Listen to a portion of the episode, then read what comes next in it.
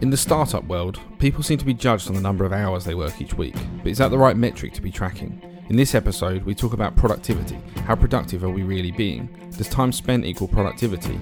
And how can we increase our productivity? This is Hit Reply, episode 2.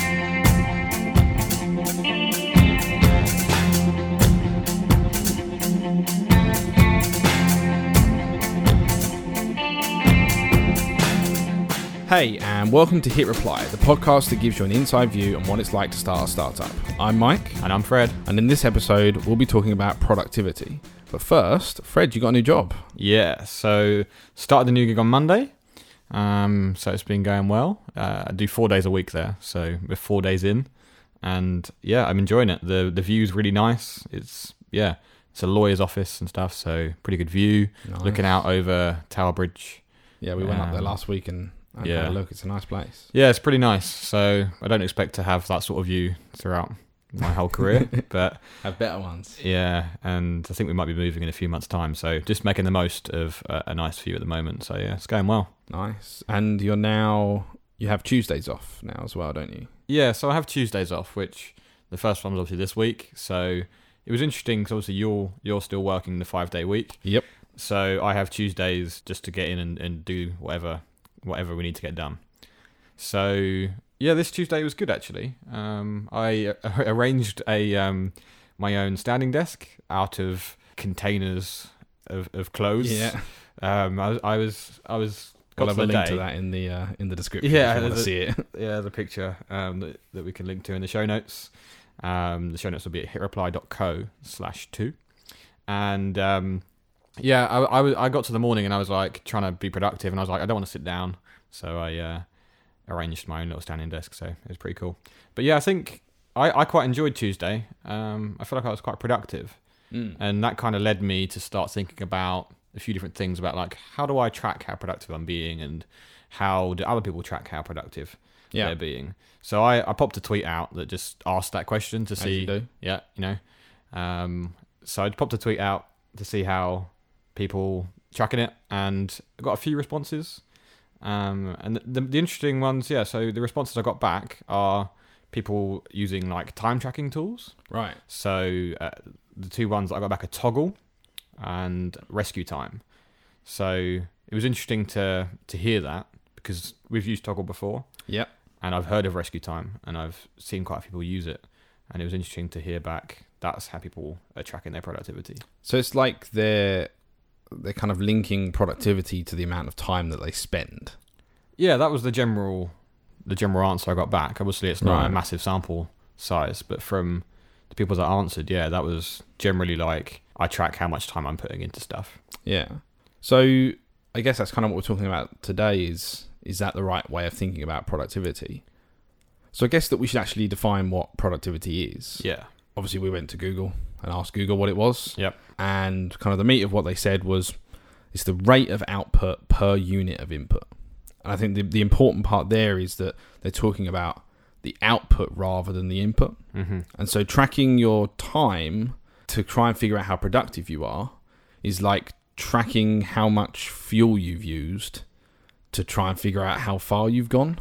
yeah, It's the wrong it's the wrong metric to be looking at. You should be looking at how far you are, like the, the distance that you've actually traveled. The output is your productivity. yeah, But I guess it's kind of even though we want to track output, so like there is that correlation between output and productivity. Input is still quite an important thing, and I think this is something that kind of me and you have spoken about before, and about yeah, how not all hours are equal. yeah, You know, you can you can spend these long working hours. I mean, you read kind of, I guess, they're more horror stories Mm. about people working, you know, like 80, 90, 100 hour weeks at startups and things Yeah. like that. And yeah, and you think like they can't be being productive. They, like their their output can't be of high quality and be getting the same amount of output yeah, the more they put in. yeah, I know for for me at work, I get to about somewhere between three and four in the afternoon, depending on what I've been doing that day and things like Mm. that. And I really start slowing down. yeah, And then by about half past four, that's it. My brain doesn't work anymore yeah, and and I save that time, kind of the last hour or so of work, Yeah. for menial tasks, tasks that don't involve me having to actually think. Mm-hmm. And I'll also sometimes use that as like reading time and things like that, learning time basically. So things where I don't actually need that high cognitive power Yeah. available. But I believe you've tried some different techniques and like ways of becoming more productive, which don't necessarily mean spending more time. It's just spending your time more focused. Yeah, so I've recently been using the Pomodoro technique, which I think is relatively popular. It's nothing too radical, but the Pomodoro technique basically forces you to focus for 25 minutes and then have five minutes of a break. And then 25 minutes, five minutes of break. And then after a while, I think it has a longer break of 15 minutes. But the general principle is that you focus for a short amount of time and then you have five minutes just to let your brain just relax for a little bit. If there's anything that was on your mind in those 25 minutes you can then like note it down you can like if, if you're like oh i really needed to check something you can Yeah. check it in those five minutes or pop to the toilet things like that. And um, i found it works really well. I think when i'm working i often get distracted. So i've got a muscle memory of like oh i'll just check twitter. It's like no we need to be focused now. We need to work. Yeah. and having the Pomodoro timer going, saying, okay, in 16 minutes, 29 seconds, I can have a break. I can I can do the things that I want to do, and I, I kind of found it's a- something that a friend of mine um, said a few times, which applies to this as well, which is that you can kind of procrastinate your procrastination, which sounds a little bit strange, Yeah. but wh- what it means is like saying like, okay, I want to procrastinate, but I'm going to do that later, and it's very meta, um, but it kind of works because it means like, okay, I've got 60 minutes left. My brain wants to have a little bit of a break. It wants to procrastinate, but I'm going to do that in 16 minutes, Yeah. And it forces you to dig in and and focus in that time. Yeah, I mean, I I do, uh, I guess, a similar thing in the way that I, I organise my days, but I do longer than than twenty five minutes. Yeah. Um, and I do. I, I wonder at Pomodoro. I've I've not tried it myself. Mm. Um, uh, but one of the guys at work has, and he found it really good. But I'm not sure how it would work for me. Right. Um, but it's it's interesting. Maybe I'll have to give it a, a try at some point. But I, I kind of do my own version of Pomodoro, but longer spans. Yeah. Um, so I can normally get about an hour of productive time uh, before I need a, a break, and then after that hour, depending on what I'm working on, if I'm working on a complex problem or something like that, then I might go another half an hour or so, and then I'll kind of you know go to the toilet and get a drink, and then come back, and then that's refreshed me enough to then get back into what I'm working on. But it's not been a long enough time span for me to have forgotten kind of the mental map of all the code that I've been working on and stuff like that. Yeah, I think that's a challenge that you can face, but I think with a five minute break, Mm. it's it's short enough that you can dig in there. But Yeah. I don't know the twenty five minute rule. I'm I'm not sure how scientific that was originally. I don't think they did like a big scientific study when they came up with the Pomodoro technique that I know of. I haven't looked into it massively, but from what I've seen, it's almost like okay, let's do twenty five minutes. So I'm not sure if that really matters exactly the time you spend in that focus time, but I think the principle is as long as there's an achievable amount of time to to dig into, um, that that's the key really so I found using the Pomodoro technique that I can normally at my peak hit about 10 Pomodoros. So that's 10 times 25 minutes. Yep. Um, which is like just over four hours. And that doesn't sound like that much work. Like if you say to me like, oh, I did four hours work today, I'd be like, okay, you're being pretty lazy. Yeah.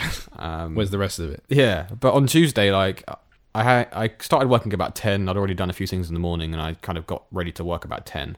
And I worked until about eight o'clock in the evening. By that time, I was my brain was starting to be a bit fried, and obviously there was a few breaks in there for lunch and dinner and some things like that. But I worked pretty consistently throughout the day, and I managed to just about hit those ten pomodoros. And that limit of four hours is quite interesting because I'm reading a book at the moment called Deep Work. I think you've just started it as well. Yeah, I've just started listening to it. Yeah. And in that book, it talks about how you need to prioritize works that takes brain power and that provides real value. Um, there's there's so many things that we do in the 21st century workplace that is shallow, doesn't provide you much value. little emails here and there, Mm. um, things like that, like checking Twitter, Facebook, whatever it is. Yep. Uh, even like just quite a few meetings. So just you have meetings because you have meetings, and that's what you do. Mm. And- Meetings are killer. Yeah. And there's a place for meetings, right? Like people need to meet and talk about stuff, but Yeah. sometimes we just do it for the sake of it.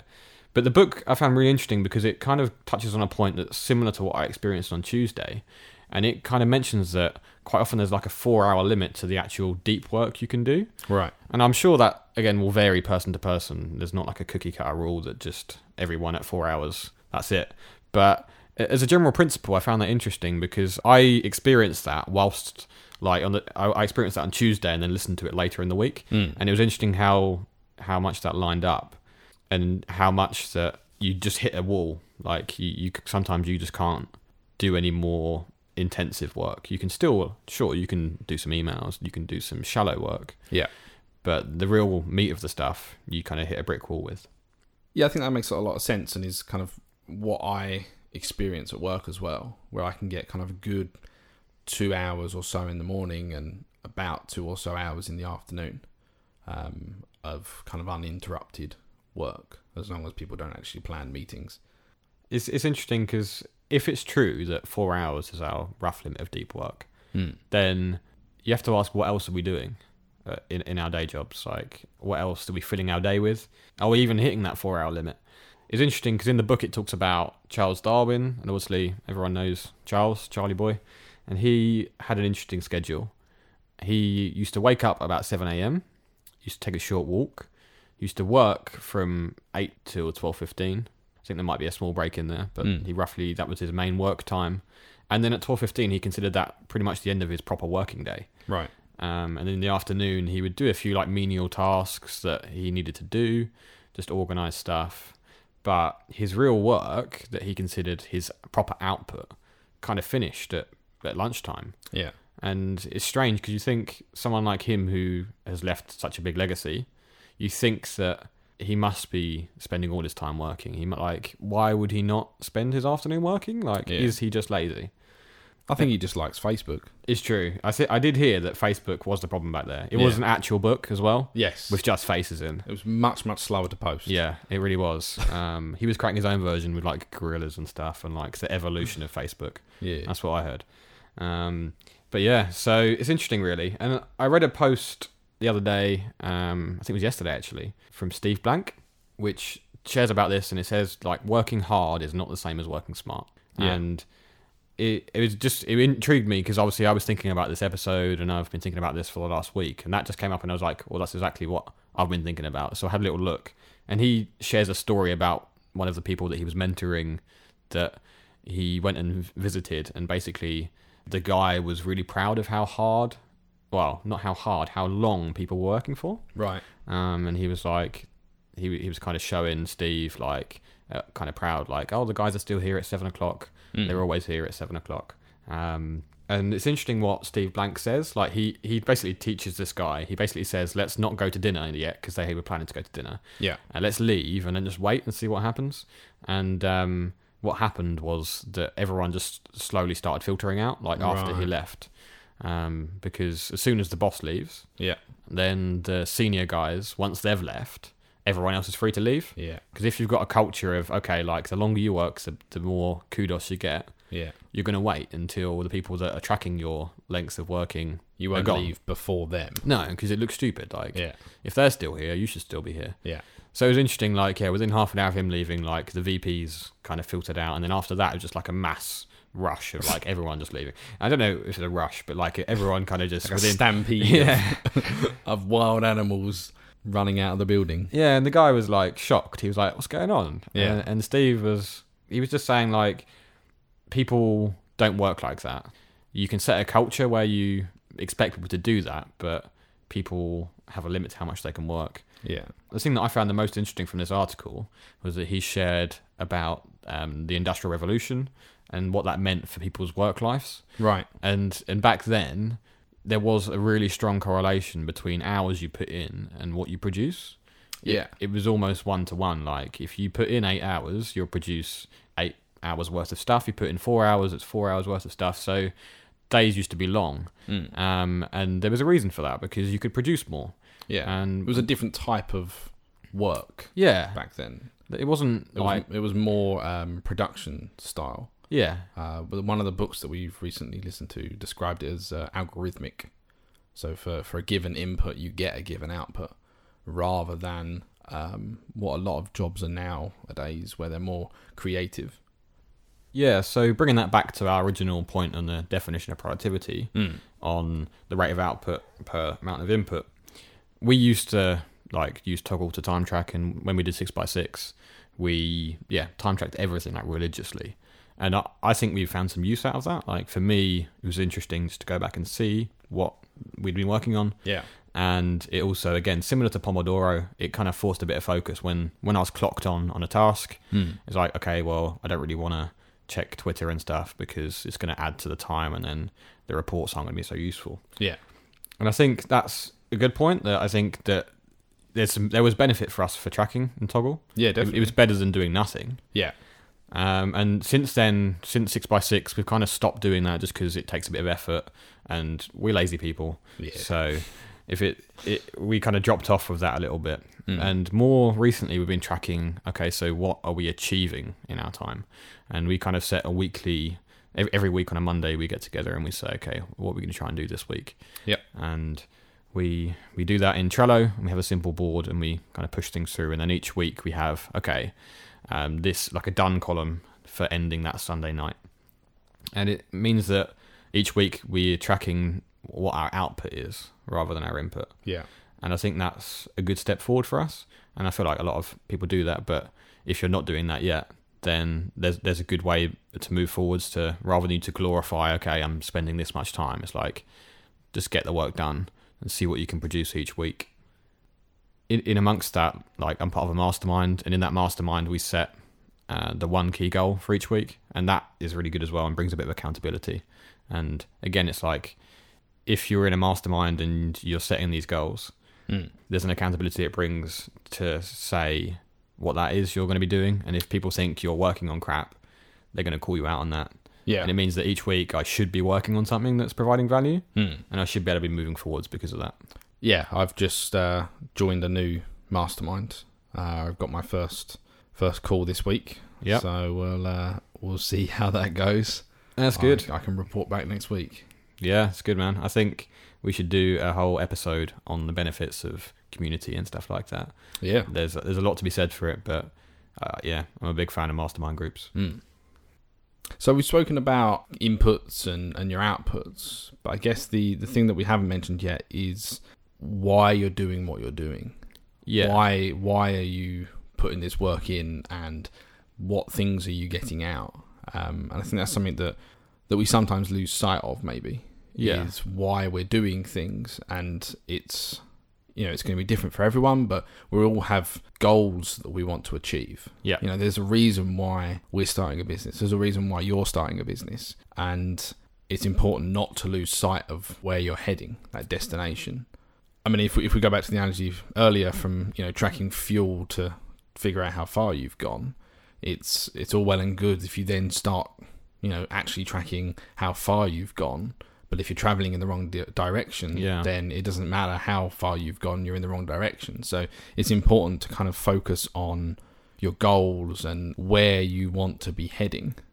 I think that's a really important point because I don't know if it's just us, and I feel like it's not, but we have quite a lot of plates we're spinning. Mm. Um, so we've got this podcast now, um, we've got the Prodigo, our new um, startup that we're working on, Yep. and we've got a bunch of other projects that we've worked on in the past that if we could in an ideal world would be making them better because we can see how we can make them better we can provide more value for the users etc Yeah. and it's easy to try and get pulled in lots of directions Mm. and just to almost do the thing that's shouting loudest at you and you hear that at work quite a lot like emails and stuff people will often prioritize the thing that seems really urgent Yeah. and they don't necessarily prioritize what's important Mm. and I think that's where this comes in again. Like, we have to make sure that, as you say, we're not driving in the wrong direction. We're not just. So, we, we could be like working on any, any of our projects now, and we could be outputting a lot of work. Um, but that's not helpful if it's not moving us towards our goal. Yeah. And at that point, you have to go back and say, okay, what what is our goal? And as you say, starting a startup, and you can even go further than that in some ways, and you can actually dig in a bit more than that, and you can say, well, why do you want to start a startup? Um, what what is it you're trying to get out of it?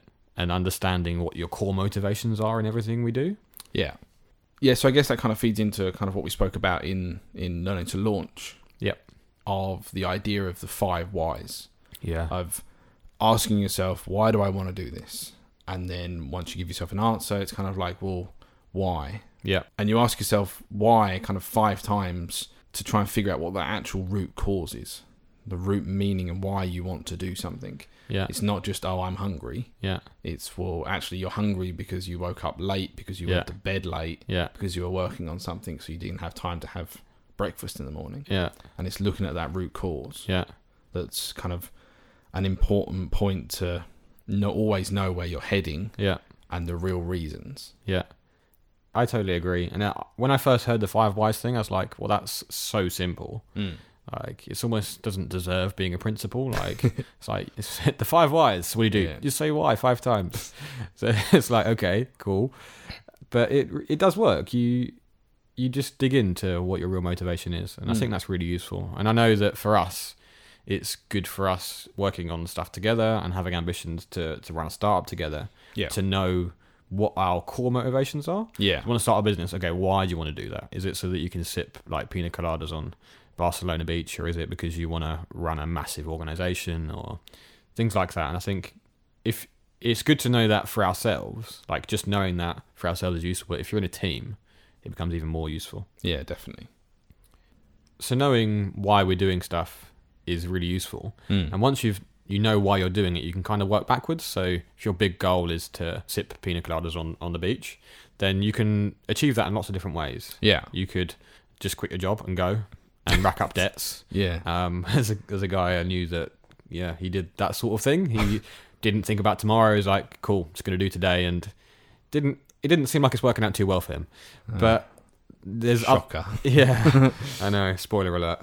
But there's other ways of doing stuff which maybe make more sense in the longer term. Mm. Um, so you can try and get money coming in on a monthly basis that requires you not to do that much work, or you could use like passive income, which is quite um, common and popular these days, like Tim Mm. Ferriss and his four-hour work week way of doing stuff. And in that way, you could work a few hours a week just to check up on some stuff Yeah. And the rest of it you're on the beach. Or you could go and get a beach job, right? You could just go and get a job on the beach, Yeah. and maybe that would be what you want. So I think it's worse once you know kind of okay, what I really want is this. You can then think about what's the best way for me with my skills to achieve that. Mm. Once you've got that, then you say, okay, well, how can I work towards that? What what do I need to be achieving to do that? So for us, we want to start the startup. So a couple of years ago, we realised that we weren't on a good path for that. We kept on failing to launch anything, which obviously is not a good habit if you want to start a business. It's about as the worst place you can be. Yeah, yeah, consistently failing. Yeah. So we uh, made a change and we said, okay, well, let's get good at shipping stuff because that is a stepping stone for us to move forwards Yeah. and now we're looking to build an audience and looking to launch Prodigo. And I think there's a lot of inputs that go into that machine, and it's not really worth going into. But obviously, it's our time like spent coding, reading, designing, chatting to people. Mm. There's a whole bunch of inputs, but we all work it back from what is it that we're trying to do, where Yeah. where are we trying to go? Yeah, I think there's a there's a good quote from Nathan Bashaw, um, a tweet that he sent out where he said, "When you look back six months from today and don't feel embarrassed by your naivety, there's a problem." And I think that's he's got a good point there. That it's kind of you always need to be moving forwards. You need to be like achieving something, Yeah, and I guess it's not just something really. It's you need to be achieving outputs that bring you closer to your your goal, where you want to be. Yes. Yeah, I totally agree. Like making progress towards where you're at, and I think six months is a really good marker point to to look back on and to see where you've come. I, I totally agree with that. Yeah, so I think you know if you if you're going to be able to look back in six months and and see what you've done, then that means that you need to be tracking your outputs. You need to be tracking kind of how close you're getting to achieving your your longer term goals. So how do you guys do that? How do you track your productivity? How do you quantify whether you're actually moving closer to your long term goals? hit reply and let us know.